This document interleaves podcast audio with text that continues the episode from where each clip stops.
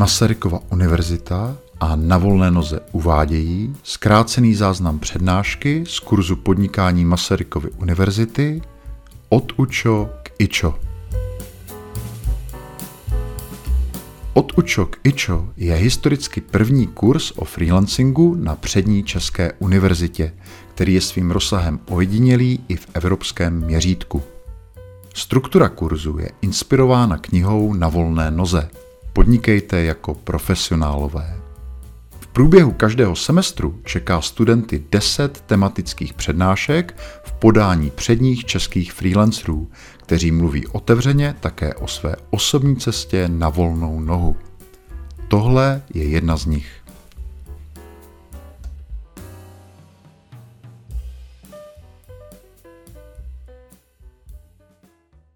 Já si dám tady minutníček, je 5 až 10 minut shrnutí k podnikání, jo? Takže podívejte, takhle já to dělám, abych to všechno zvládla, tak si prostě věci měřím a sice jsem jakoby pankačka, teď teda nejsem na růžovo, protože furt jsem nemocná, měla jsem covid, tak jsem nezvládla jít ke kadeřnici, jinak mám ještě růžovou hlavu a mám tady vyholený takový protiskluzy, takže sice jsem jakoby punk, mám jako hezkou kérku a tak, ale jinak jsem strašně strukturovaná. A aby se dalo podnikat a podnikat dobře, tak vlastně musí být všechno jako zprocesovaný, včetně vztahu a péči o rodinu a o domácnost a tak.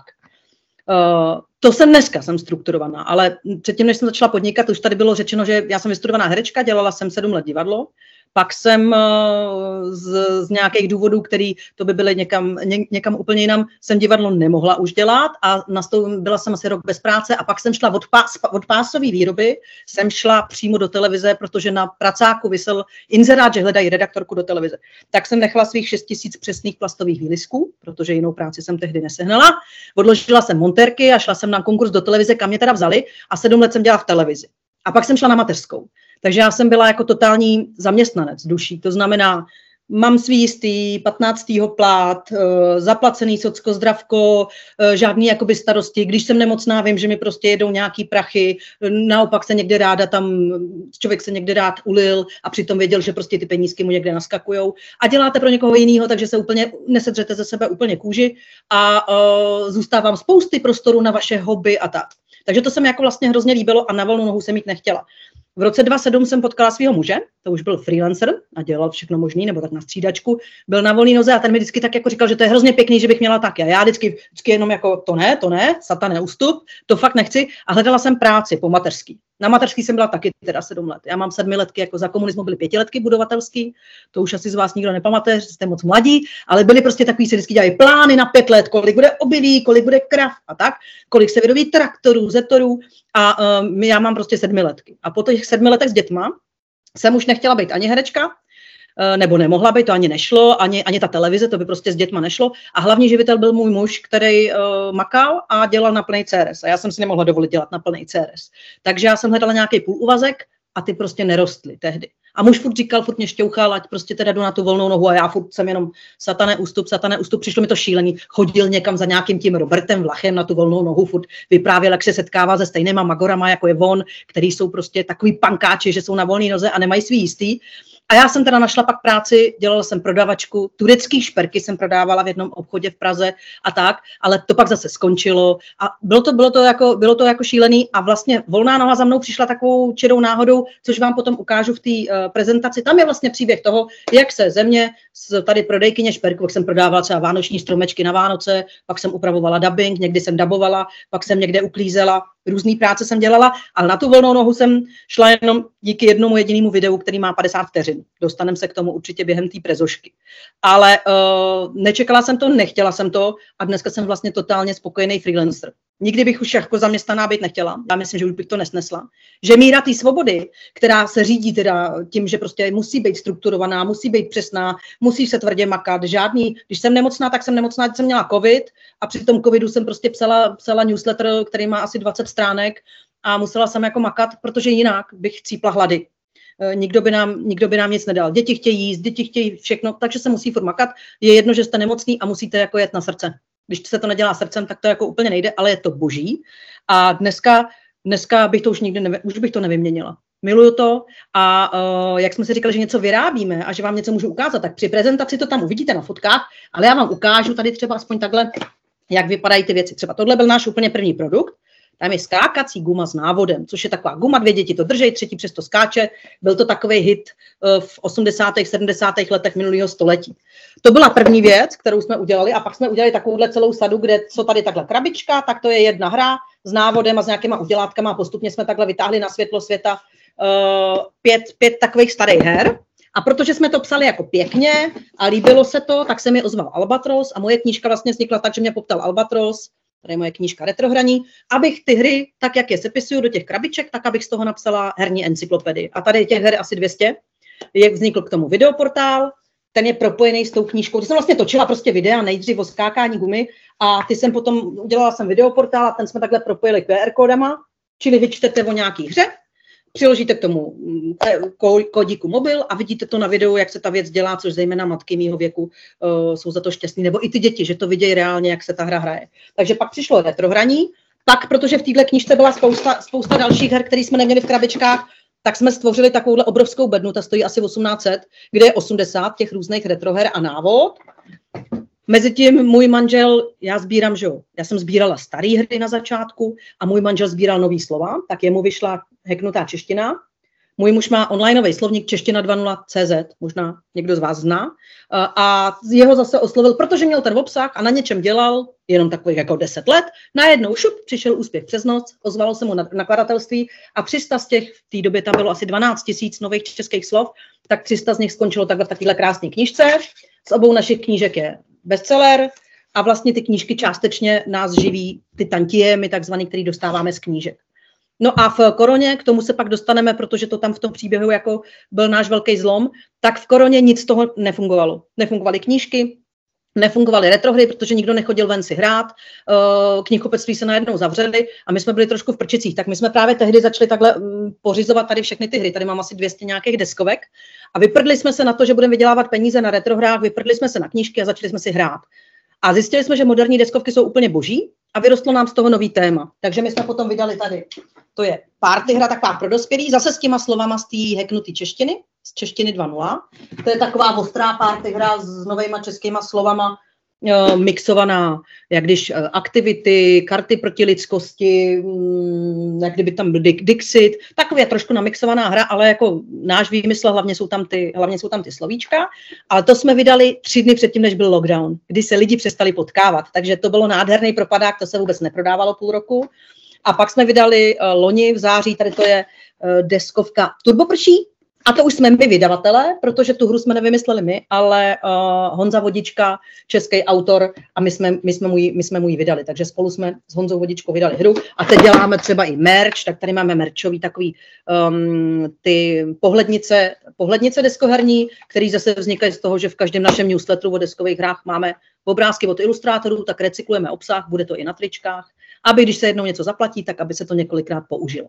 Takže já jsem ten čas využila teď, abych ukázala jakoby to spektrum věcí, které vznikly, dejme tomu, za 7 let. Jsou firmy, které toho vyrábějí mnohem víc. Udělají toho mnohem víc.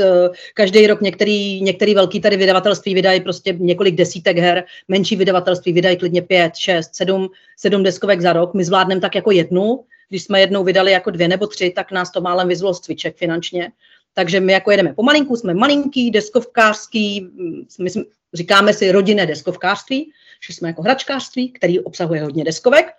A jsme 4 kavky, tak se jmenuje ta naše rodinná značka. Pak jsme 4, já, manžel, dcera Berta a syn Jáchym, a jsme kavkovi. Takže máme jako rodinnou značku, tam se k tomu taky dostaneme, jak nám Robova drahá polovička Lenka Paprok pomáhala. S novým pojmenováním, když jsme se z retroher najednou vrhli na deskovky a vůbec jsme nevěděli, kdo jsme, co jsme a jak to máme lidem vysvětlit. Že místo skákání gumy mastíme karty a hrajeme moderní hry. Takže to je takový jako oblouček, nějaký předstart, teď mi to tady zařve, a už to řve, ano. Tak kruta je upečená a můžeme jít dál teda. To máte jedno, na tom prvním jsem prostě vidět, jak tam jsem tam já, jsou tam nějaké na mě stránky a tak, to se k tomu potom dostaneme. Na druhém, to jsme si vlastně říkali, tam mám 7letku divadlo, televizní reportérka, 7 let na mateřský a pak, že ve 40 letech a při 2 dětech jsem začala podnikat. taky není tak zásadní. A pak je zásadní, že a takový pěkný slajdy, tak třeba ještě potom uvidíte, že jsem měla blog Maminátor.cz a tam jsem psala o tom, jak přežít mateřskou, jak fungovat na mateřský, dělila jsem se s matkama o to, jak s dětma, jak je vzdělávám, co dělám, abych prostě nezešílela s dětma na mateřský, a byl to takový ostrý punkový blog pro matky, který nežijou jenom dětma. A tam jsem právě začala potom sdílet videa a různý návody, jak se hrajou právě staré hry, protože v rámci toho, abych nezešílela, tak jsem začala s dětma blbnout a venku jsem začala skákat gumů a cvrnkat kuličky a hrát různý hry, které jsem znala sama ze svého dětství. A protože takhle kravit se nedá úplně jako střízlivě, tak jsem k tomu i popíjela pivečko, chodili tam kamarádky, popíjeli jsme pivko, skákali jsme gumu a jedno takovýhle video, kde jsem byla asi po 4 pivečkách, kamarádka natočila na tablet, mělo to 50 vteřin a to je právě to video, které mě přivedlo na volnou nohu. To já bych vám stejně neukázala, v prezentaci je jenom fotka, takže to vám taky neuteče. A tohle video změnilo úplně, to mi hodilo výhybku do toho, že jsem po mateřský a marně hledám práci. Mělo 50 vteřin, ale stalo se z něj virální video. Nakonec mělo 2,5 milionu zhlédnutí, 7 000 lajků. Vidíte, já můžu aspoň dělat PowerPoint karaoke, což je, že máte přednášku, máte prezentaci a čtete jí slovo od slova, což by bylo blbý, kdybyste ten obraz viděli. A tím, že ho nevidíte, tak já můžu machrovat a můžu sázet ty čísla, jo.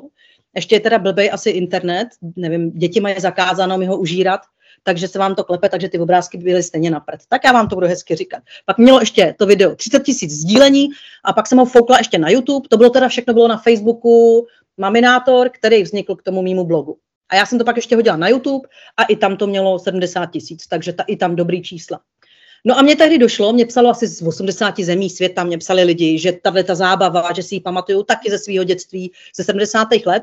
A tehdy mě tak jako ťuklo, že jednak se skákalo po celém světě, že to lidi taky baví a že si taky každý hovno pamatuje, jak to skákal přes tu gumu.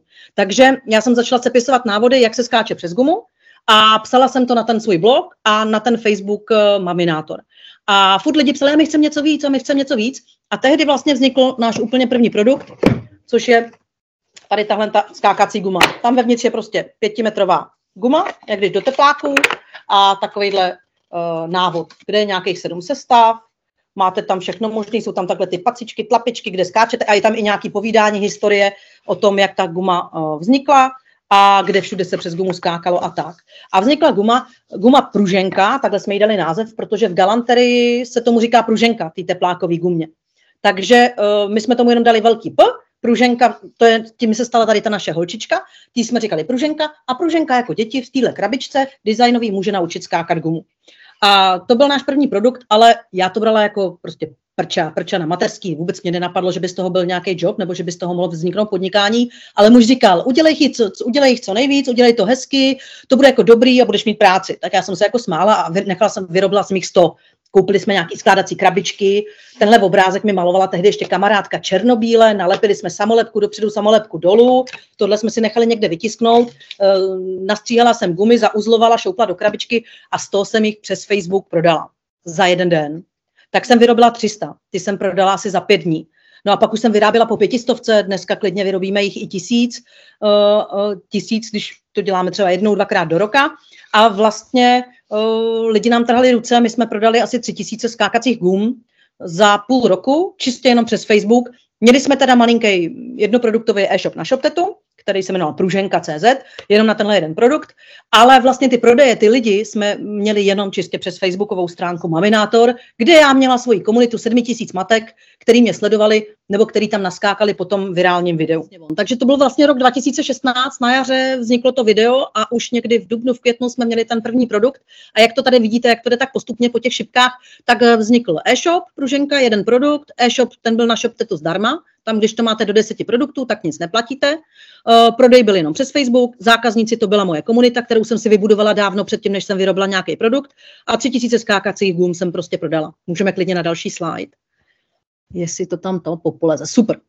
A ta vybudovaná komunita, to už a ty lidi, to je vlastně moje první spolupráce. Protože kdybych já s nima nespolupracovala, že bych jim nesla něco, co je jim užitečný, což je ten obsah o skákání gumy nebo o tom, jak přežít mateřskou, jak nezabít děti a nerozvíst se, nebo se neupít, tak já bych okolo sebe ty lidi neměla. A ty lidi smýšleli podobně jako já, proto mě četli a sledovali. Já v té době měla stovky, podle mě snad článků, videa, všechno možné, a všechno jsem dělala jen tak zadarmo, aby jiný matky, prostě, které jsou s dětma jako já doma, taky se mohly pobavit nebo mít nějaký tipy na hraní a tak. Takže ta komunita byla moje první důležitá spolupráce. Pak je to ten manžel, to je tady ten, co jsem mu tady nadávala, že mi to není schopný zprovoznit, chudák, i když za to nemohl. Ale my máme krásný vztah, jo, to je všechno v pořádku, ten tak vypadá. Pak byl ten ShopTet, to je taky spolupráce, my jsme na ShopTetu do dneška a považuji to za nejlepší platformu prodávání nějakých věcí. Jsou největší, mají toho nejvíc, cokoliv nového přišlo GDPR, ShopTet to okamžitě zakomponoval zdarma, to všem lidem tam prostě nainstaloval nebo jim něco poslal k tomu. Prostě ShopTet je výborný, s těma spolupracem do dneška. A Facebook tehdy pro nás byl jediný prodejní kanál. Dneska už je to úplně jinak. Facebook je jako už maličkej výkus toho, jak se k nám lidi dostanou, aby u nás něco nakupovali. Poprosím další slajdík. A to byl rok 2017. V tom roce vznikla, my jsme prostě nemohla to být jenom Pruženka, říkali jsme si, že budeme chtít dělat i další hry, tak jsme si řekli, že založíme jako značku rodinnou a vymysleli jsme tehdy ty 4 kavky, protože a na tom obrázku to tam vidíte, tam je logo, tak můj manžel, to je ten největší, já jsem ta, co mu leze na záda, synátor je ten na zobáku a dcera je tam schovaná pod zobáčkem, tak to je naše logo a vznikly 4 kavky a v ten samý rok jsme se propojili s grafickým studiem Lemon Design, což je pro nás do dneška úplně klíčová spolupráce. Tam je Štěpán Holič, skvělý grafik, a ten nám vlastně dělá grafiky všech těch her. A jeho grafička Martina Šviráková dělala grafiky obou našich knih. Takže Lemon Design je naše velice důležitá spolupráce.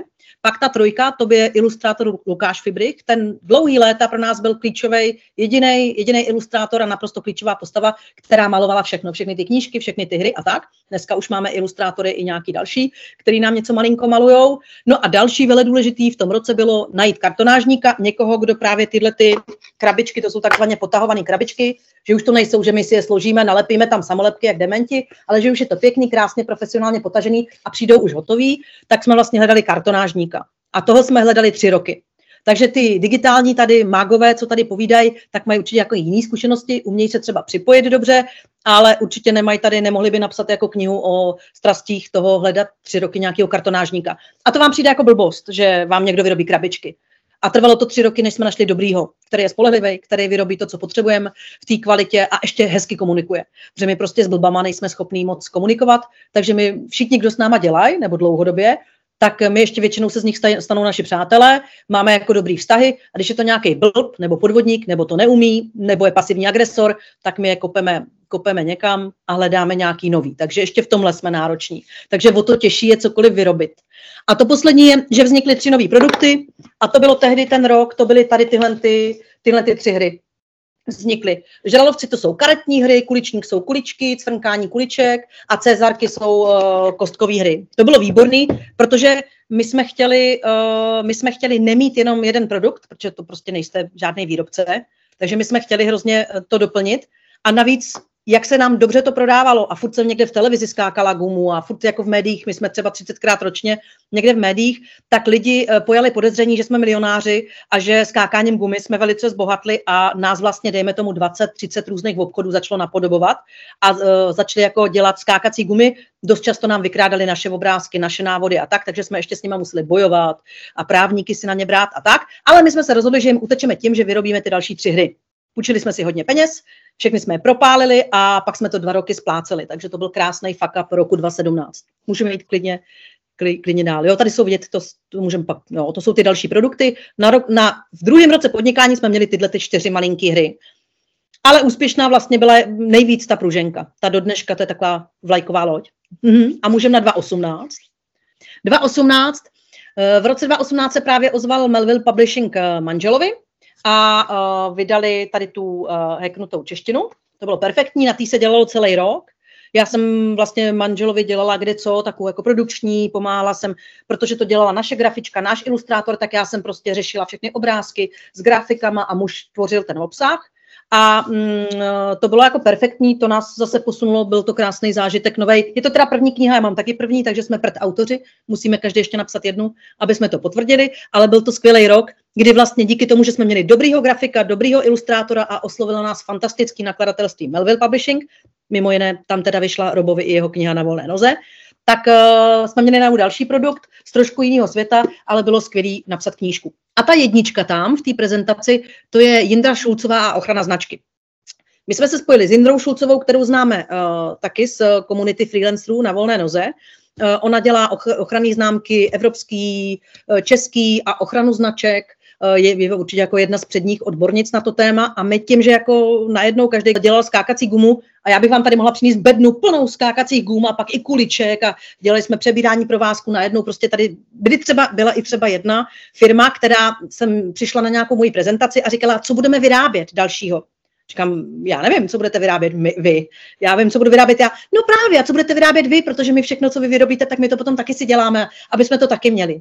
Říká, aha, dobrý, tak jo. A pak jsem zjistila, že všechny ty produkty hned 3 měsíce po nás je mají taky velmi podobný, ale jakoby velmi podobný. Jakože tam, že to je, jako jsou kuličky a je tam návod, jo. A v návodu jsou chyby a návod je, jako, je zase jako z prdele s prominutím a tak, že to nemá vůbec tu kvalitu, ale jako jedou prostě podle nás. Takže my jsme chtěli se ochránit, aby úplný prasárny, který by někdo dělal a kopčil tak, nám prostě brali obrázky lidi. My dokonce jednu naší fotku se skákáním gumy jsme objevili v knížce cizí, jo? Kde to tam a vůbec to neozdrojovali, že to je naše, vzali si to tam, knížky se prodává docela velký jako množství a je tam naše fotka. Brali nám naše obrázky, nejenom na své produkty, ale třeba na plakáty ve vesnici a mysleli, vždycky mi řekli, že vlastně nás obdivujou a to nám chtěli dokázat tím, že nás jako vykradli. Pak i třeba v časopise k článku o kostkových hrách, tak tam najednou byl náš obrázek, jak se hrajou kostky a tak. No a kopírovali, třeba vzali celý naše texty z toho návodu a dali si to do svého návodu. Takže my jsme s Jindrou Šulcovou obhospodařili logo, název firmy, na to jsme měli ochranné známky, všechny možný takzvané chybové domény, což je jakože 4 kavky se 4 i rozepsáno ČTRI, 5 kavek, 6 kavek, všechno možný jsme tehdy nakupovali chybové domény, aby nějaký vykuk prostě si nekoupil 5 kavek a neprodával tam retrohry, který podle nás kopíruje. No a tím, jako, jednak máme hromadu ochranných známek, druhak my třeba texty, ty všechny návody ukládáme v díly. Dílie je divadelní ústav český a tam můžete ukládat texty, tam se ukládají teda knížky, divadelní hry a tak, ale můžete tam, a ne každý to ví, můžete tam normálně do zafačované obálky, zalepené obálky, můžete tam uložit třeba i návod, anebo nějaký svoje rodinný stříbro, nějaký čupr-trupr text z blogu, nebo i třeba z newsletteru, ho vytisknete, tam ho uložíte, zaplatíte si, máte to jako ochrannou známku, je to asi na 4 na 5 let a když by byl případný soud, tak vy vlastně dokážete, že v tu a tu dobu jste tento text pod svým jménem jako svoje autorské dílo uložil tady v té obálce, ta obálka se rozpečetí a při nějakém soudu se prostě z ní vyndá ten obsah a je to pro vás silnější, než když máte jenom jako autorský právo, jako autor toho něčeho, co jste napsali. Takže třeba to jsme dělali. Prostě jak jde ochraňovat to, co vyrábíme, tak ho ochraňujeme. Když si dávno šli normálně dělat, jak se tomu říká, patenty na deskové hry, ještě třeba Monopoly, na Monopoly byl patent, vlastně i na ten mechanismus herní, návod, všechno sakom prdum, to už dneska není, vy můžete ochránit název, můžete ochránit třeba obrázek na ty krabici, ale nic z herních mechanismů ve hře už se ochránit dneska nedá. Pokud to není něco, že máte takhle nějaký 2 věci a ty udělej a něco se z toho stane, tak tohle se dá ochránit, ale, a nikdo to nesmí udělat takhle, ale ve chvíli, kdy se to točí na druhou stranu proti směru hodinových ručiček nebo po směru, tak jste ztracený. Takže vlastně neochráníte mechanismus, ale můžete ochránit to, že máte všechny ilustrace, máte smlouvu s ilustrátorem, aby se vám nestalo, že vlastně ilustrátora vám někdo odtáhne. Když někdo vám něco vyrábí, že máte třeba nějaký smlouvy o mlčenlivosti, aby to nevyšlo nikde ven, že máte, no hlavně máte licenční smlouvy s každým, kdo pro vás dělá nějaký vlastně umělecký dílo na míru. Takže to byl rok 2018, to byl rok, jako když jsme si uvědomili, že pokud chceme být dobří a pokud to chceme vydržet, tak aby nás nesmetla ta konkurence, to je nekalá konkurence, tý se nám objevilo opravdu hodně, takže musíme být dobře chránění. Musíme být první, nejlepší a super ochránění. Tak tomu jsme věnovali rok 2018. Teď, když popědeme na další slide, tak tam je jenom, to se mi podařilo na sebe nalepit 2 fotky, ale nevadí. Tam je ta heknutá čeština manžela a manželová a jedeme na rok 2019. Děkuju. No tam v roce 2019 my máme rádi recyklování obsahu, jak už jsem říkala, že když vytvoříte nějaký obsah, jakýkoliv, tak vy z něj můžete dělat něco dalšího. My třeba píšeme newsletter o deskových hrách, jmenuje se Čtyřletr a z něho rozsekáme pak ty věci, je tam na začátku vždycky ilustrace, tak z toho třeba vznikly tady ty moje pohlednice, které teď prodáváme. nebo teď jsme třeba vydali časopis a v něm je obsah z toho našeho newsletteru. A tak dál. No a tady se recykloval obsah hezky, protože manžel napsal tu hacknutou češtinu a oslovil ho stream, jestli by nenatočili televizní pořad. A natočil 32-dílnej pořad stejnojmenný hacknutá čeština.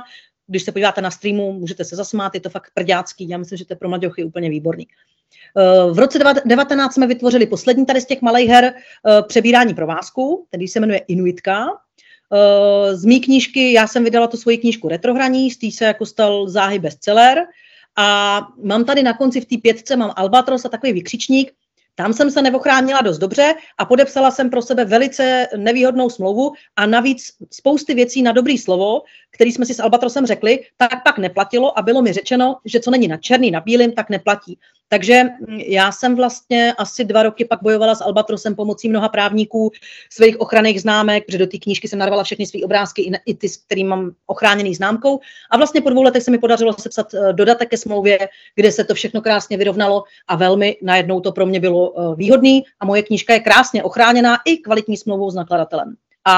A konto toho, jaký to byl boj a že už vím, jakou hru hraje velký nakladatel a že já jsem to jakoby vůbec nepochopila, dneska už vím, tak já třeba nabízím i poradenství autorský pro lidi, kteří chtějí vydat knížku, tak jim radím, jak to mají udělat, aby neměli takovýhle vykřičník u svého vydavatele i oni. Uprostřed, tam je právě Robert Vlach, když si dávno mě poptal, jestli na jeho blog Na volný noze nechci napsat článek o tom, jak vlastně od nápadu, od jednoho videa, jak se to dostalo tak daleko, že jsem začala vyrábět ty retrohry a napsala knížku a že vlastně z nápadu jsem zrealizovala nápad do nějakého, přetavila jsem to do nějakého fyzického produktu.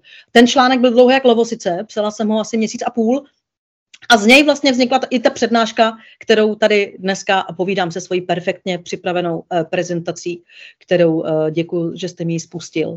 A ten článek, to byla výzva od Roba, jestli chci nebo nechci napsat. A u Roba je to tak, že Robo jako dává nějaké možnosti a výzvy a vy, když se toho chytnete, tak prostě můžete velmi poskočit. Okolo Roba se držet a té komunity je super jako ho následovat, protože on ví, ale vlastně to úsilí a tu dřinu musíte vyvinout vy. Jako tady vy třeba na tom kurzu. A já jsem vyvinula teda úsilí, napsala jsem dlouhotanánský článek a pak mě právě poptala Vysoká škola ekonomická v Praze, jestli podle toho článku nechci jim tam přijít přednášet. A já už teď tam vlastně přednáším několik let, už se to trošku vyvinulo, změnilo, teď už tam vodím starýho, mýho úžasného manžela a povídáme o manželském freelancingu teďkon. Tak to je rok 2019. Teď můžeme se tam jenom mrknout na tu knížku, k ní mám jenom, že tam je ten videoportál a ten mobílek k tomu a jdeme na 2020.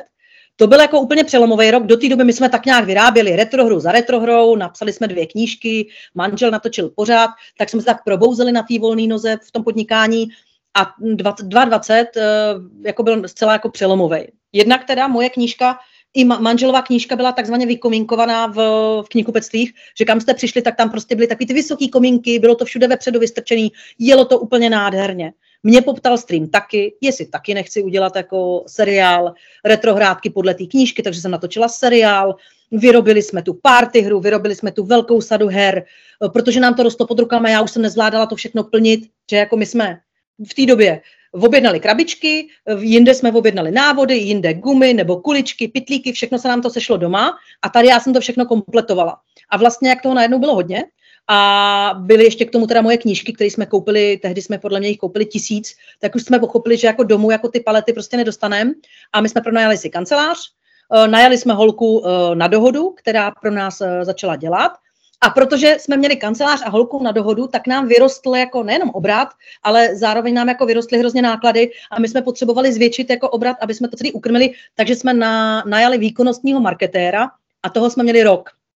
A ten nám dělal kampaně Facebook, Instagram a tak. A protože to jako rostlo a s ním to taky rostlo, tak už jsme vůbec nebyli schopní balit a posílat a najmuli jsme fulfillmentový sklad, což je externí sklad, kam se vám sejdou ty vaše věci a oni vám to balej a všechno posílají.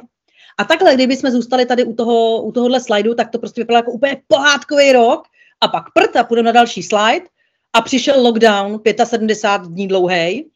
A jako asi nemáte děti, ale možná, když jdete okolo hřiště a slyšíte ten jako, tak si umíte představit, jak vypadalo 75 dní doma se 2 dětmi, proto tam mám to ryb a tu lebku, to bylo k nepřežití. 3 dny fakt před tím lockdownem jsme vydali party hru, takže ta byla úplně v prdeli, to nikdo nechtěl, protože nikdo se byli zavřený hospody, nikdo se s nikým nesměl potkávat, zavřeli se všechny knihkupectví a protože to bylo poprvé, tak ty vydavatelé, ty knihkupci vůbec nevěděli, jak mají prodávat online. Takže ty knihy z toho, jak se to prodávalo fakt hodně, tak to šlo úplně do prčic a přestali se ale úplně prodávat. Já měla jako tak směšný autoráky, že jak kdybych žádnou knihu nenapsala za ten lockdown. No tak jsme si řekli, můžeme klidně na další slide, že nejdůležitější spolupráce je ta rodina. Aby jsme se nezbláznili, aby jsme to vydrželi, aby jsme se bavili. A když skočíme na další slide, tak my jsme vymysleli takový hashtag karanténohraní. A já jsem se rozhodla, že si to jako užijeme, že bude děsná prča a že uděláme nádherný obsah, který jiným rodinám pomůže, aby se nezbláznili v té karanténě. A vždycky pod hashtagem karanténohraní každý den jsme si zahráli jinou deskovou hru, napsali jsme o ní, nasdílili jsme to na sockách a když to šlo, tak k něčemu jsme natočili i video s tím, že každý den budeme hrát nějakou jinou. Takže děti se těšily a tak. Jediný jako ouha bylo, že jak si to někdo musel nakupovat. Já jsem tady odehrála svých 20 deskovek, co jsme měli tehdy doma a teď mám teda nesrovnatelně víc. A já jsem v tom zahučila asi 40 000, jo, v karanténě, ale jeli jsme karanténohraní a už vlastně to byla jenom zábava, žádný peníze z toho neměly být, ale když jsem utratila těch 40 000 asi za deskovky, tak jsem si řekla, můžeme popojet na další slide, že vlastně z toho musím monetizovat, že z toho musím udělat nějaký, že to nejde prostě do toho jenom takhle sázet prachy, ale že to je bezvadný, krásný svět, ty moderní deskovky. A že nám přijde, že je vlastně mnohem větší než nějaký retrohry. Ty já už jsem všechno vyzobala, všechno už jsem popsala. A říkali jsme si, že prostě zkusíme vlíst jako do nového světa a rozjet novou misi, což jsou moderní deskové hry. No tak jsme se pustili do toho, že jsme začali psát Čtyřletr.cz, to je ten náš měsíční opravdu obsahový, to má fakt 15 stránek, klíďo brďo a čtyřkovej každý měsíc, to přistane lidem v e-mailu. Potom jsme začali, na ShopTetu jsme rozjeli blog, kde blogujeme jenom o moderních deskovkách. Do e-shopu jsme přidali, jednak jsme vydali tady to naše Turboprší a druhák jsme začali nakupovat i nějaký jiný hry, něco vozíme ze zahraničí, něco nakupujeme tady českýho, takže e-shop se začal plnit vedle retroher i moderníma deskovkama. Rozjeli jsme nový videokanál, kde já právě točím videonávody a videorecenze moderních deskovek a socky jsme začali plnit vyloženě moderníma deskovkama. A když popojedeme dál, tak vy jste se chtěl ptát, že jo, jak to dělám, že to zvládám. Mně přijde vlastně ještě, to samozřejmě no, se zvládá tak, že člověk prostě hodně maká, ale pak vlastně hodně spí, hodně dobře jí, hodně o sebe pečuje a velmi dobře vyvažuje ty věci, aby tam bylo hodně zábavy a aby mu to hodně vracelo.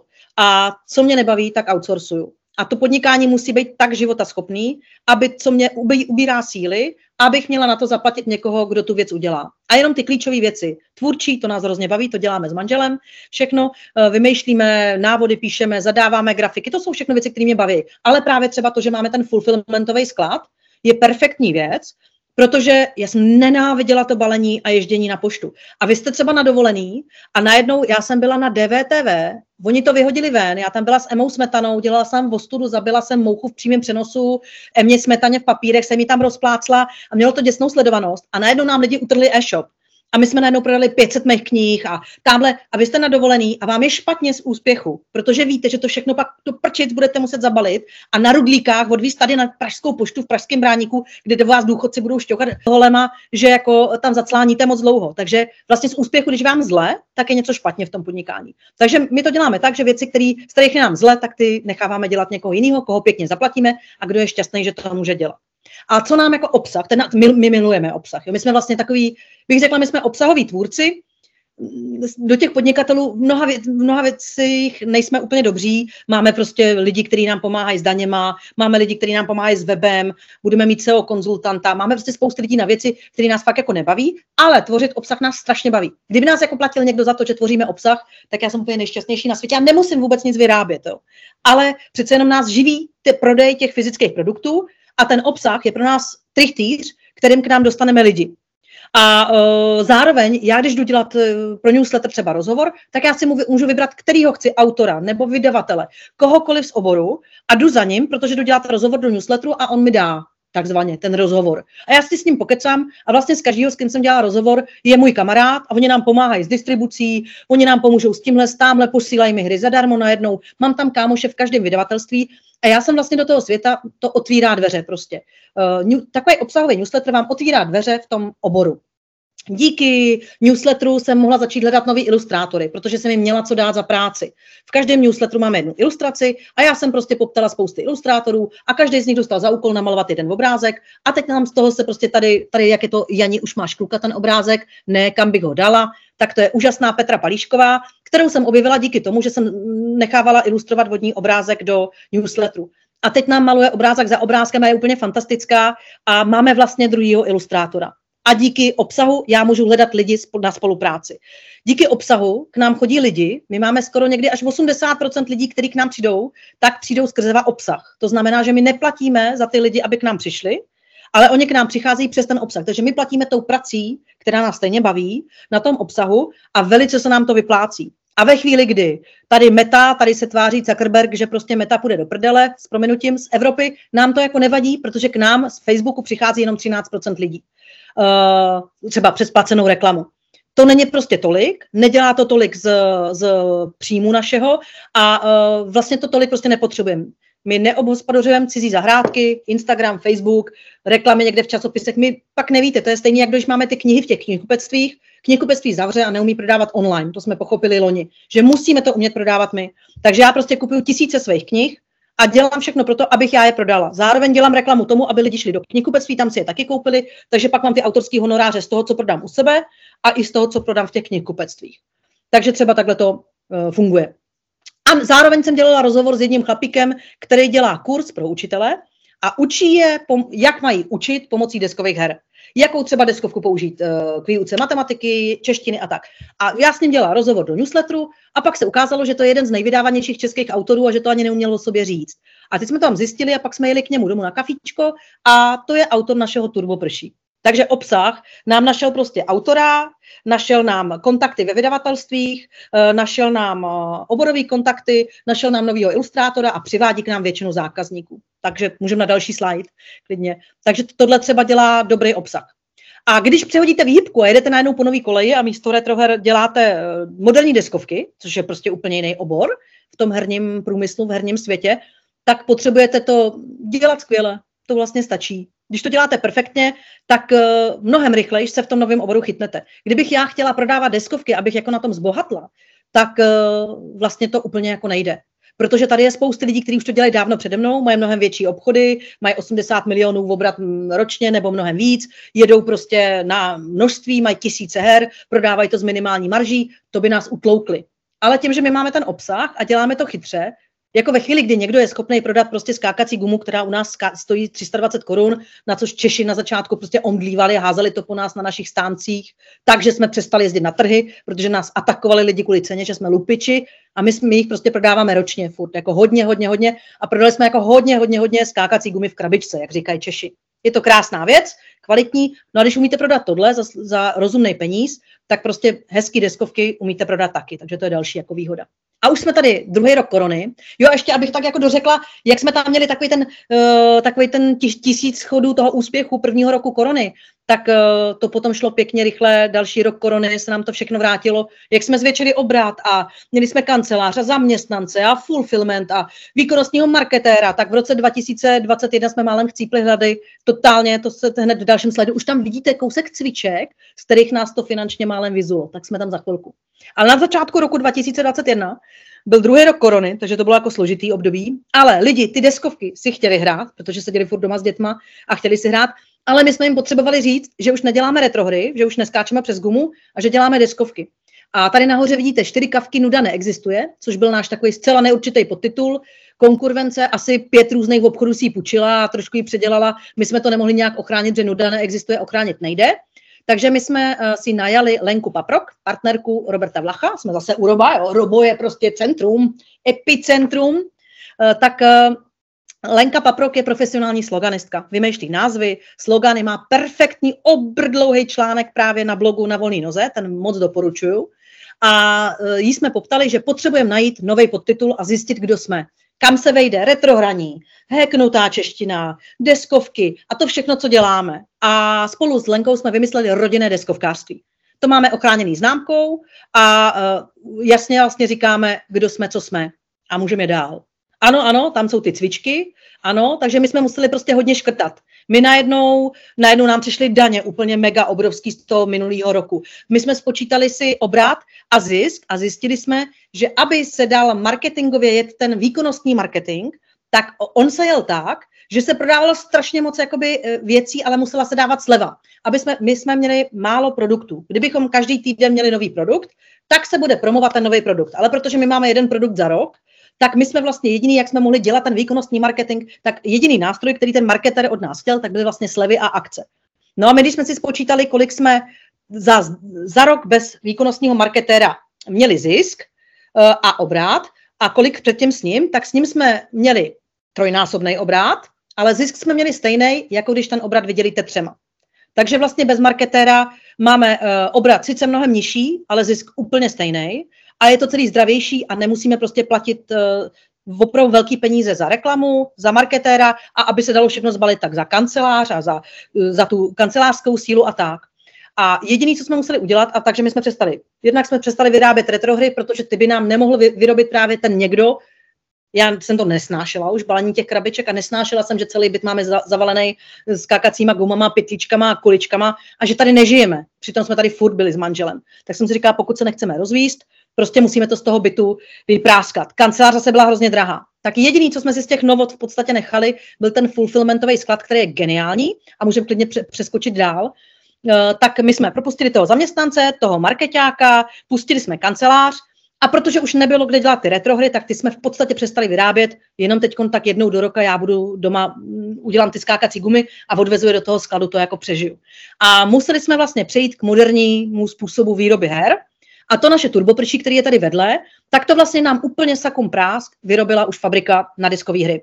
Vyrobila, zabalila, nakompletovala, zavařila, zatavila a poslala do našeho skladu. A už to šlo, byla to první věc, kromě teda knih, který vydávali ty vydavatelé, tak první hra, která šla úplně mimo náš byt. A to se nám hrozně líbilo. A teď už vlastně chceme vyrábět ty věci jenom takhle, což skákací gumu vám v žádný továrně nikdo stříhat nebude a někde uzlíkovat. Takže jsme přešli k moderním deskovkám, k moderní výrobě. O asi 50 000 jsme snížili náklady měsíční, všechno jsme to jako zúžili, protože jinak bychom prostě chcípli. Finančně by se to nedalo utáhnout a můžeme skočit dál. A někdy tak máte radost, že se vám to jako povedlo, že vás někdo ocení a to já mám ráda. Já jsem taková nedodrbaná podnikatelka, od mládí mě naši vychovávali jako tvrdě, nikdo mě moc nechválil a já jsem zase jsme u Roba, že? To je epicentrum vulkanický. Tak Robo mě doporučil, ať se přihlásím do živnostníka roku a já jsem získala 3. místo v celé Praze. Takže to jako mám radost. Tu ceduli jsem dokonce odnesla, oni ještě chtěli pro nějaký další účastníky, ale mám ji tady na skříni a tady se s ní ovívám a onanuju tady s cedulkou, že jako úspěch, že když něco děláte, děláte to pěkně, přitom máte prostě v e-shopu 10 produktů, nejste schopný toho vyrobit zdaleka tolik, co nikdo jiný to nedělá jako vy. Vy to děláte hrozně poctivě, v malým, rostete pomalinku a zdravě a ono vlastně přitom to může být moc hezký podnikání a i lidi zvenku, kteří se tím zabývají, vás můžou ocenit a pochválit. Tak, můžeme klidně dál. A tady to jsem si dělal do nějaký svý starší prezentace, tam mám ty roky, jak furt toho přibývá, co každý rok děláme. To jsem si dělala v roce 2021 a furt je toho víc a víc a víc, každý rok, co přidáváme, ale protože nás to baví a ty věci, které nás nebaví, ty outsourcujeme. Takže vlastně je možnost dělat toho víc, toho, co nás baví a míň toho, co nás nebaví. Ale v celku prostě rosteme pořád, roste nám pomalinku obrat, ale fakt jako krok za krokem. Každý rok přidáme 1, 2 nějaký produkty a spíš jako přidáváme třeba ten obsah. A další slide je, co třeba nám přijde důležitý, tak my jsme vlastně loni, když jsme měli nějaký zisk, docela pěkný, jako na Vánoce, což my bych řekla třetinu toho, co vyděláme, tak vždycky vyděláme přes Vánoce. Říjen, listopad a do půlky prosince. Takže to je takový jako brutální období, ale tam jako potom jsou penízky. A my jsme se rozhodli, že i redesignujeme web. A tam, co vidíte, tak to je vlevo, to je můj návrh, že jsem chtěla, aby na homepage bylo, kdo jsme, co jsme, který veškerý obsah děláme, proč to děláme, jaká je naše mise, představení celé rodiny, aby vlastně lidi přišli na ten e-shop a řekli si krudlá fix, to je krásný e-shop, to nebudou zloději, těm klidně zaplatím předem a nevadí mi, že nemají dobírku, za to umře koťátko za každou dobírku, že nemají osobní předání, za to umře štěňátko, že prostě nedávají žádný slevy, za to umře kůzlátko, takže my jsme takový jeden si to úplně po svým a věci, které se nám nelíbí, tak neděláme. a přesto ty lidi k nám chodí, nakupujou a nechávají nás se živit tím, že dál vyrábíme ty věci. Tak jsme si řekli, že i pro lidi uděláme krásný web a musím teda říct, že od chvíle, kdy jsme předělali web, vlevo je jakoby ten návrh, ode mě takový neumělej a vpravo už vidíte, jak to vypadá na homepage, ta část, kde je právě to, kdo jsme, co jsme. My tomu říkáme v těch kolečkách růžových, to jsou naše misijní texty. Tam jakože celá výroba včera, děláme to s láskou, kvalitní obsah zdarma a tak. No a my jsme předělali ten web, což prostě nestálo vůbec teda málo, ale světe div se, nám tyhle ty kroky, když něco děláme z přesvědčení a hezky, ono to vždycky se nějak v dobrý obrátí nakonec. A my máme dvojnásobný obrat každý měsíc od chvíle, kdy jsme zrenovovali web. Takže to je pecka. Další věc, to je zase náš úplně bláznivý. My se jako vlastně chováme, jako kdyby jsme byli obří firma, která má fakt velký budget na ty obsahy a tak, což teda opravdu nejsme, ale jako nás to baví a ty lidi nám to přivede a nemusíme dělat takový ty SEO a písmenka, číslíčka, nějaký analýzy, nevím čeho, to nemáme rádi. Takže my radši makáme na tom obsahu a ty lidi přijdou. A na dalším slajdu je náš časopis.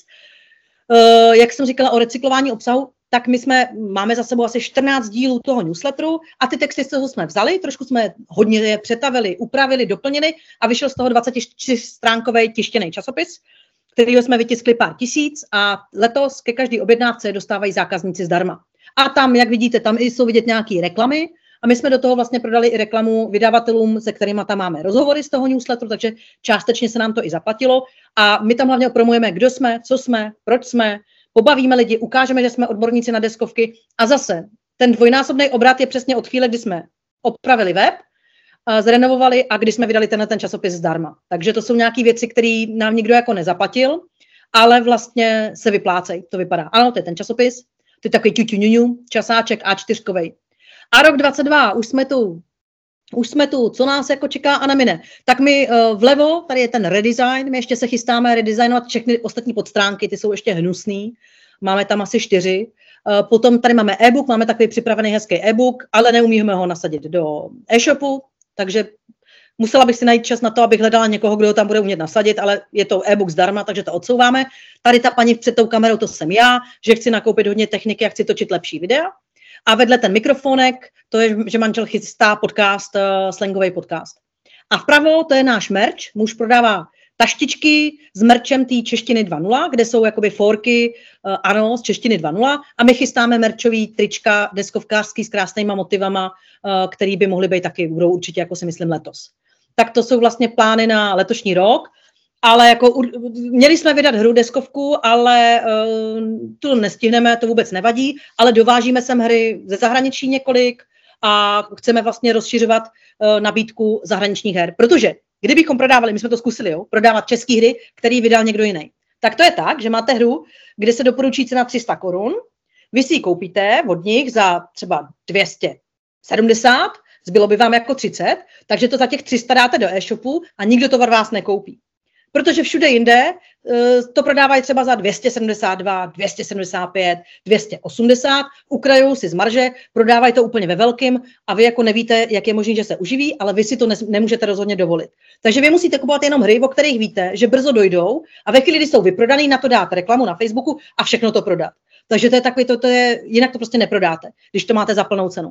Ale když my máme naše hry, které nikde jinde nejsou a dovážíme z ciziny hry, ke kterým dáme český návod, náš vlastní a český videonávod a nikdo jiný je nemá, tak nám nikdo ty ceny nemůže odrážet a my můžeme prodávat. Takže pomalinku takhle něco vozíme ze světa. No a tam poslední slide je díky The End, to se dá celkem pochopit, co tam je. Tam jsem jako já a je tam můj mužský, jaký máme ty různý naše weby. 4 kavky, to je e-shop naší značky.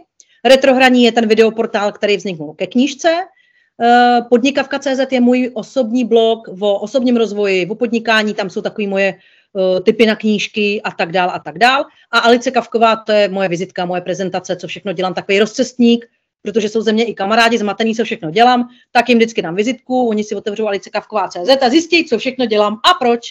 A dole je manžel, Čeština 2.0, to je ten online slovník českých neologismů, newslettery.cz, muž je fakt jako přední odborník na newslettery, a to neříkám já, to říkali i ve Forbesu, kde s ním dělají rozhovor, píše fantastický newslettery o newsletterech, nikoho nezajímaly newslettery, můj muž jako se do nich strašně pustil a píše nádherný obsahový newslettery a proto já jsem začala psát o těch deskovkách, kde se mi líbily ty jeho, jak je píše. A protože zjišťoval postupně, že spousta lidí píše krásný newslettery, ale nikdo o nich neví, tak jsme stvořili loni během korony Blogletr.cz, což je takový rozcestník dobrých českých původních obsahových newsletterů. Je jich tam podle mě skoro 100. Takže jestli máte rádi jako newslettery, tak se můžete mrknout na Blogletr, můžete tam i ten, kdybyste měli newsletter, můžete ho tam i vložit a tak. Takže děláme toho jako kdyby spousty, ale především děláme to, co nás baví a furt tak, aby to bylo to flow v té rodině, aby jsme jako byli spokojení. Takže a už je to všechno z prezentací. Děkuju. Takže hlavně to děláme tak, aby jsme byli happy, aby jsme se nerozvedli, aby jsme nezabili děti, aby jsme, sociálka nám je nevzala, aby jsme se měli dobře a ty deskové hry jsou, a předtím ty retrohry na to byly úplně fantastický, protože dnešní doba rozděluje lidi. Čuměj do mobilů, čuměj do placek, včetně nás dospělých, nejsme spolu. A já jsem si tady pořídila, my jsme vlastně rekonstruovali byt kvůli deskovkám, protože jsem potřebovala větší stůl a potřebovala jsem tady tu skřínku větší. A když pak jsem točila video, tak jsou vidět hnusné dveře, takže my jsme vyměnili i dveře. A když byly vyměněné dveře v jednom pokoji, tak jsme vyměnili rovnou v celém bytě. No byla z toho nakonec rekonstrukce celobytová, ale máme prostě krásný nový hráčský stůl, kde nás může hrát prostě asi 10. Krásný křesla, aby se nám hezky sedělo i u dlouhých her, narvaný kalax s 200 grama a hrajeme fakt často a chodí k nám kamarádi našich dětí a naši kamarádi a hrajeme a to je tak nádherný plnohodnotný čas a myslím, že na to nikdy nezapomeneme a možná vyrábíme dětem vzpomínky, že až budou velký, tak myslím si, že ty vzpomínky na to, jak furt sedíme u stolu a něco mastíme a tlemíme se u toho, že budou jako hodně významný a zároveň přitom je to podnikání, takže těm dětem popisujeme i jak se podniká. Nevím, jestli budou dědicové impéria jednou, nejsem si úplně jistá, jestli to bude zajímat jako podnikání, ale v tuhle chvíli spojujeme podnikání s tím, co nás baví a s tou rodinou docela hladce a se to tak jako pěkně prolíná, takže pak, když jste jako spokojený doma a dobře spíte, dobře jíte, chodíte ven, máte svoje hobby, věnujete se dětem, jste jako taky na pohodu, máte tu práci od do a hlídáte si to, tak pak jako to podnikání může být hrozně hezký a nemusí vám to rozbíjet nutně rodinu, vztahy, naopak vás to může spojovat. Protože my u toho společného stolu nad tou hrou sedíme fakt často a spousty rodin v dnešní době se k jednomu stolu posadí možná u nedělního oběda a my mnohem častěji. Tak to je tak jako výsledek té naší mise nebo způsobu podnikání. První dotaz zní, zajímal by mě, jak jste dopadli v rámci soudních sporů s konkurenty, kteří vás vykrádali. Vyplatilo se to a vyhráli jste? Nikdy nedošlo na soud. Vlastně jsme zjistili, že pokud hned, jak vám někdo ukradne mističku s granulkama, ho kousnete do prdele nebo do lejtka, tak to stačí a nemusíte před soud.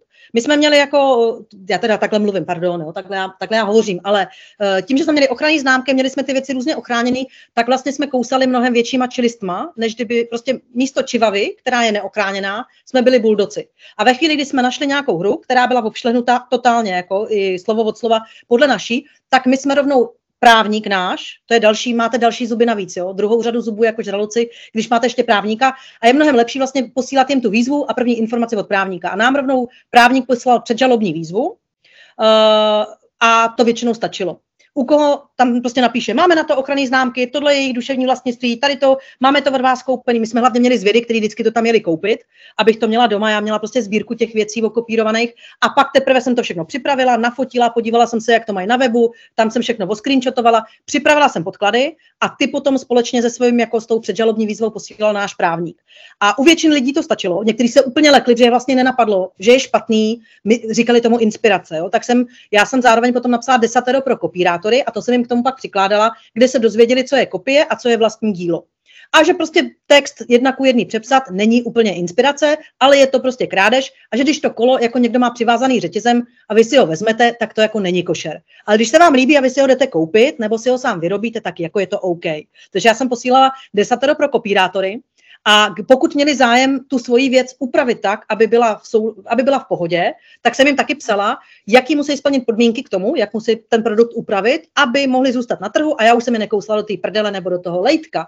Takže jsem jim třeba napsala, musíte si nechat přemalovat obrázek tak, aby nebyl úplně stejný jako ten náš. Musíte dát jiný název, ne, a tak, aby byl stejný jako ten náš. Návod si musíte napsat sami svými slovy, aby nebyl stejný tak jako ten náš. A jediný, kdo se dostal až k bodu 2, byl jeden obchod, jinak každý po bodu 1 už dál se nedostal, že se jim nechtělo makat, schánět ty lidi, nechat to namalat, zaplatit to a vlastně vyzmizíkovali. Pak jsme ještě posílali kontrolní zvědy a ty třeba zjistili, že to dál prodávají, aspoň už to nemají na e-shopu, ale mají to v obchodě kamenném. No tak jsme jim zase napsali, viděli jsme to v kamenném obchodě, zde je prostě ofocený paragon. Já měla jako 2 takový skauty, ty mi jezdili po Praze a nejvíc se to dělo v Praze. A tam mi jako nakupovali ty napodobeniny a tak, a to byly taky akční výpravy. Já měla cizí jiný e-mail, jinou adresu k mojí mámě, jsem si to nechávala pod jiným jménem vždycky posílat a měla jsem fakt bednu těch věcí. No a kde to bylo úplně brutálně obšlehlý, tak dostali předžalobní výzvu, informaci o tom, jak to mají upravit. A jednou v jednom časopise, kde byl náš obrázek, přečtěte si desatero číslo 7 nebo 8, tam to je, toto je náš obrázek. A oni se nám omluvili a já ještě jim nabízím. Chcete-li si to v tom časopise nechat, tak musíte v dalším díle napsat omluvu, že jste to ukradli, nebo nám dát ve stejné velikosti ukradených obrázků reklamu, nebo nám poslat 8 000 trestnou fakturu. Takhle jsem já měla takový, no tak oni napsali, pošleme vám 8 000, nebo vám vytiskneme reklamu. Takže v dalším nám vyšla prostě reklama v jejich časopisu, takže my jsme to dělali tak jako kreativně, aby jsme je jako trošku i pobavili a jenom kdo byl jako úplnej sígr, tak po těch jsme šli s tím, že klidně se potkáme u soudu, že není problém, jenom že k soudu vy můžete. Tam je to dost bezzubý, jo. Vy potřebujete, ten první zákus musí být silný, protože u soudu to by mě stálo prachy, čas, nikdo nechce k soudu. I když s Albatrosem jsme byli už těsně před, tam málem to bylo a taky jsme to krásně zvládli před. Takže žádný soud nikdy nebyl a musíte kousat prostě, musíte mít hodně zubů a musíte, první zákus musí být festovní, aby viděli, že si to nenecháte líbit a po letech nám se to dělo furt a nám už se to vůbec neděje. Dokonce se objevila kopie naší skákací gumy v jednom z největších prodejců oblečení a měli to tam jako nějaký další produkt. A bylo to fakt po celé republice. A za 3 dny jsme je vykopali z republiky a šla zpátky kopie naší skákací gumy, šla zpátky na Slovensko, kam patří. A protože ten první zákus byl silný, tak už se nevrátila, maká si na Slovensku, si dělá svoje věci. A na Slovensku já ochranné zámky nemám, Slovensko neřeším, nechávám ji dejchat. A takhle my to děláme. První zákus je silný a ono se nám to pak přestalo dít. Ono se to už u nás ví. Kdo nás chtěl zkusit okopčit, už to zkusil, každý skončil s kousancem v prdeli nebo v lejtku a máme klid. Co byste řekla, že je nejúčinnější a nejdůležitější při přesvědčování nebo alespoň nalaďování partnera nebo partnerky na podnikatelské myšlení, případně společný biznis? My jsme, když povídáme vždycky o tom s manželem, tak říkáme, že vlastně byste nad partnerem, kterýho si vybíráte, pokud si ho pak už chcete nechat, takový ty přechodný, to je v pohodě, ale když si chcete už někoho nechat, takže nad něma vlastně je dobrý přemýšlet i já budu podnikat, asi budu na volný noze, fakt mě to jako táhne. Je to člověk, který tomu rozumí a který mi bude fandit, nebo sám jakoby podniká, nebo to prostě bude pecka zaměstnaná, která bude nakrklá, že v neděli nejsem doma a že v sobotu večer jdu někam, protože tam je nějaká strašně důležitá a oborová akce. Takže vlastně už i koukat při výběru toho partnera i přemýšlet nad tím, jestli vás podpoří, anebo ještě líp, jestli sám bude vlastně taky takovej a budete si v tom rozumět a budete se podporovat navzájem.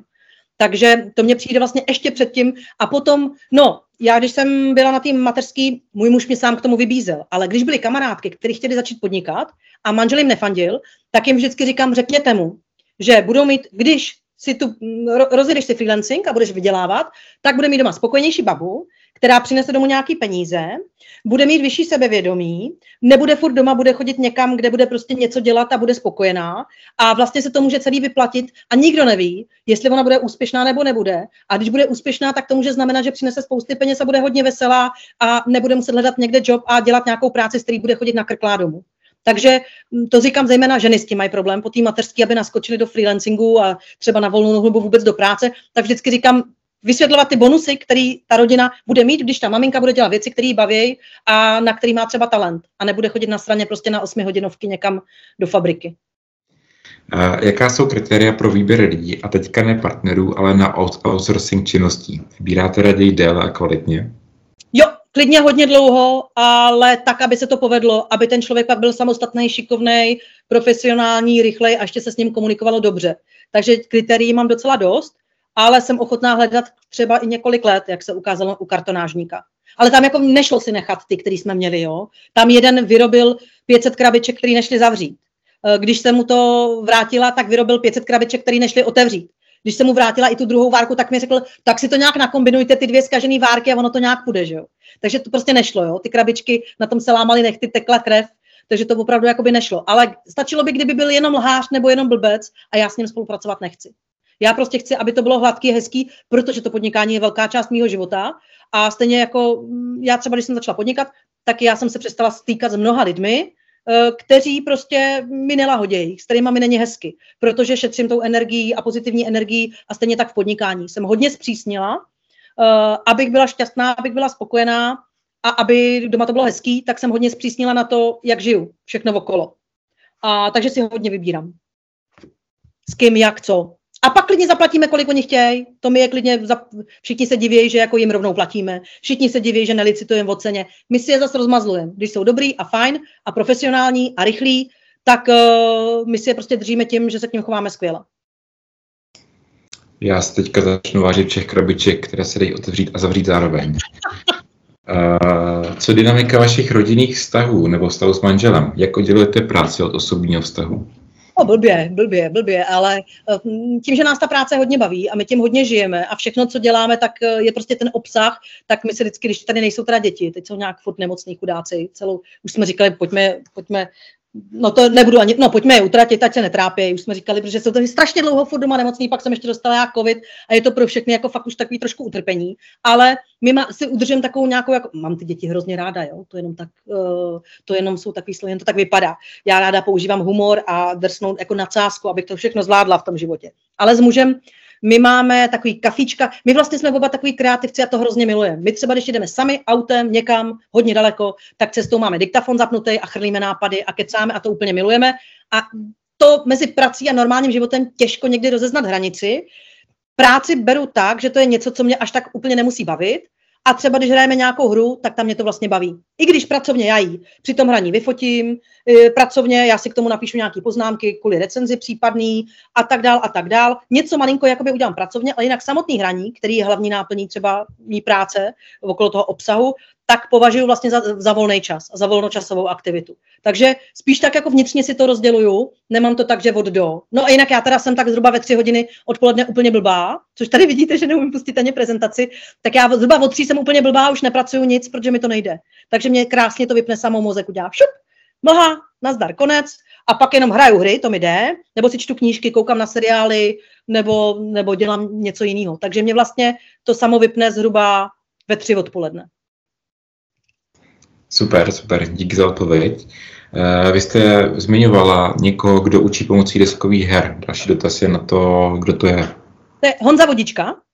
A Honza Vodička je učitel, on učil na střední škole, na základní škole, on bohužel nemá žádný webovky a tak, ale vlastně dá se dohledat ten kurz, to je akreditovaný kurz ministerstvem školství a je to, když si dáte Jan Vodička, tak on je v nějaký pedagogický komoře a tak se dá dohledat ten jeho kurz. A on vlastně to dělá tak, že to je taky práce spojená jako s životním stylem, pronajme si nějakou chalupu, tam jede na 3 dny, jede tam s ním 10 učitelů, on přiveze hry, které můžou dobře doplňovat výuku, nebo pomůžou dětem nenápadně, aniž by si uvědomili, že se učejí něco třeba doťuknout v matice v češtině a on jim tady ty hry ukáže a hrajou si tam celý víkend. Na konci si od něj můžou něco koupit, dostanou nějaký prostě časopis, kde mají popsáno, co která ta hra dělá, můžou si to koupit jinde nebo i od něj a naučí se tam hry, které vyloženě do výuky už jsou otestované, že jsou přínosem do výuky a nenápadně děti něco učej, co by se jinak učitelům dařilo učit nápadně. Tak to je Honza Vodička. Vy jste zmínila fulfillmentová centra. Od jakého objemu se fulfillment vyplatí a na co si dát pozor? Když objem je větší než obývák, tak už bych to doporučila, protože pak ztrácíte právě ta hranice vlastně je ztracená a nedá se nalézt mezi těma krabicema. Když se vám nevejde vánoční stromeček už třeba, tak bych doporučila fulfillment. Ne, to se nám legraci. Já myslím, že ve chvíli, kdy vás nebaví, nemáte prostě ten nádherný velký prostor suchý, navíc, kde máte ty věci a nejste prostě blázen do toho dělat ty mašličky, balit to a nejste nadšený, když stojíte v té frontě a chrchlej na vás ty český důchodci na té poště, tak si myslím, že fulfillment je vhodný pro každého už od jednoho produktu. Pokud ho máte víc toho produktu a pokud ho prodáváte víc. Ve chvíli, kdy máte nějaký šperky, naušničky a prodáte na fléru 2 měsíčně, tak to jako nevyužijete. Ale kdybyste prostě vyráběla je už ve velkým, vyráběl a už by jich prostě šlo třeba 100 měsíčně, tak já bych už nad tím klidně uvažovala. Protože já jsem si myslela, že to je hrozně drahý, ale ono to vlastně stojí, vy tam platíte buď krabici, polici nebo paletu. A my máme fakt velký objem, jo? My tam máme zboží třeba za 1 milion, za 1,5 milionu a přesto to samotné uskladnění nás vychází asi na 3 nebo 4 tisíce měsíčně. A to je všechno. V takovémhle obrovském objemu, takže si myslím, že to je v řádu stovek pro někoho menšího. A oni vám to vzorně zabalají, oni to všechno pohlídají. ale musí to být, my to máme třeba tak, že my je máme od ShopTetu, to je jako, oni jsou jako nějaký zlatý partner ShopTetu, ShopTet doporučuje fulfillmentový sklady, tyhle byly jako mezi nejlepšíma a oni tím pádem, že jsou se ShopTetem propojený, tak vy vlastně strašně rychle se to dalo implementovat do e-shopu a oni jsou propojený s tím vaším e-shopem. Takže se vám nestane, že byste prodávali něco, co už dávno nemáte, protože jste si nepohlídal skladové zásoby. Zároveň oni to odesílají každý den, takže můžete najednou odjet na dovolenou. Všechno zabalej tak dobře, že se to nerozbije, všechno vypadá stejně, ty krabice, je to profesionální, můžete si tam přidat svoji izolepu, něco, může to být fakt úplně tutuňuňu, můžou vám do toho přidávat letáky a hlavně neděláte to vy, nemáte to doma a neštve vás to. Ve chvíli, kdy vás něco štve, tak to může to podnikání velmi často zastavit. Takže fulfillment by měl být ve chvíli, kdy vás balení a odesílání štve. A jinak je to tak, že my tam platíme za to uskladnění a pak se platí balný a poštovný. A celou částku, kterou oni od nás chtějí, tak my vlastně dáváme do e-shopu normálně do objednávek zákazníkům. Takže to všechno nám zaplatí zákazník. Je to trošku vyšší částka, protože to někdo jiný balí, ale my bychom jinak už nevyráběli a už bychom jinak přestali podnikat. Takže fulfillment je pro nás jediná cesta a evidentně lidem to nevadí. Za oběd dají ještě víc, než dají tady za poštovný, takže se jako na to zvykli a my máme volné ruce. A tam máme zásilkovnu 95 korun, PPL, nebo co to tam máme, asi 150.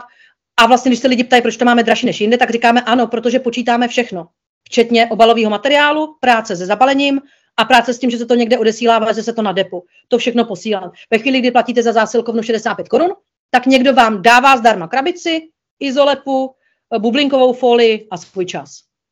Takže tohle musíme občas někde i vysvětlovat, ale jinak je fulfillment výbernej. I kdybyste měli jednu knížku a měli byste ji hodně, a už byste posílali hodně, abych řekla v řádu stovek. Když posíláte v řádu stovek něčeho měsíčně, tak si myslím, že to je skoro neudržitelný, nebo by to člověka mohlo začít štvát a mohl by přestat s tou věcí. A to by byla škoda. Takže fulfillment ve chvíli, kdy se vám nevejde vánoční stromeček a štve vás to. Díky za odpověď a i za otázku. Myslím, že je super, že tady máme jenom takové digitální freelancery, ale i ty, kteří přemýšlí evidentně nad fulfillmentem a snad jsme se jim dneska strefili trošku do noty. Přemýšleli jste v rámci tvorby vlastních her expandovat do zahraničí, nebo se chcete zaměřovat vyloženě na Česko? No, my ještě neumíme prodávat tady, takže si nemůžeme jako dovolit prodávat někde jinde. My ještě to neumíme, ještě to vychytáváme, ještě jako my jedeme pomalu. My jsme maratonští běžci a nejsme sprinteři, takže si dáváme čas a neumíme to pořádně prostě ještě tady. To znamená, že to teprve odlaďujeme. Teď jsme vlastně v novém segmentu deskové hry, to je úplně jiný svět a musíme se rozkoukat tady.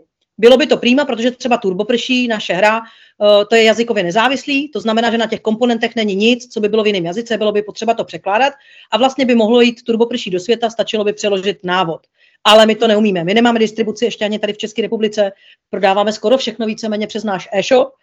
A dokud jako se tady nerozjedeme a nebudeme dost velcí, tak si myslím, že si na to netroufneme. Vím od Roba, jenom s tou jeho knížkou, když se chtěl dostat do zahraničí, kolik to stálo prachu, úsilí, kolik musel mít agentů, kolik na tom strávil času. A my vlastně ten všechen čas bychom ukradli rodině, obsahu a tomu, že teď tvoříme vlastně novou značku okolo moderních deskovek. Takže zatím ne.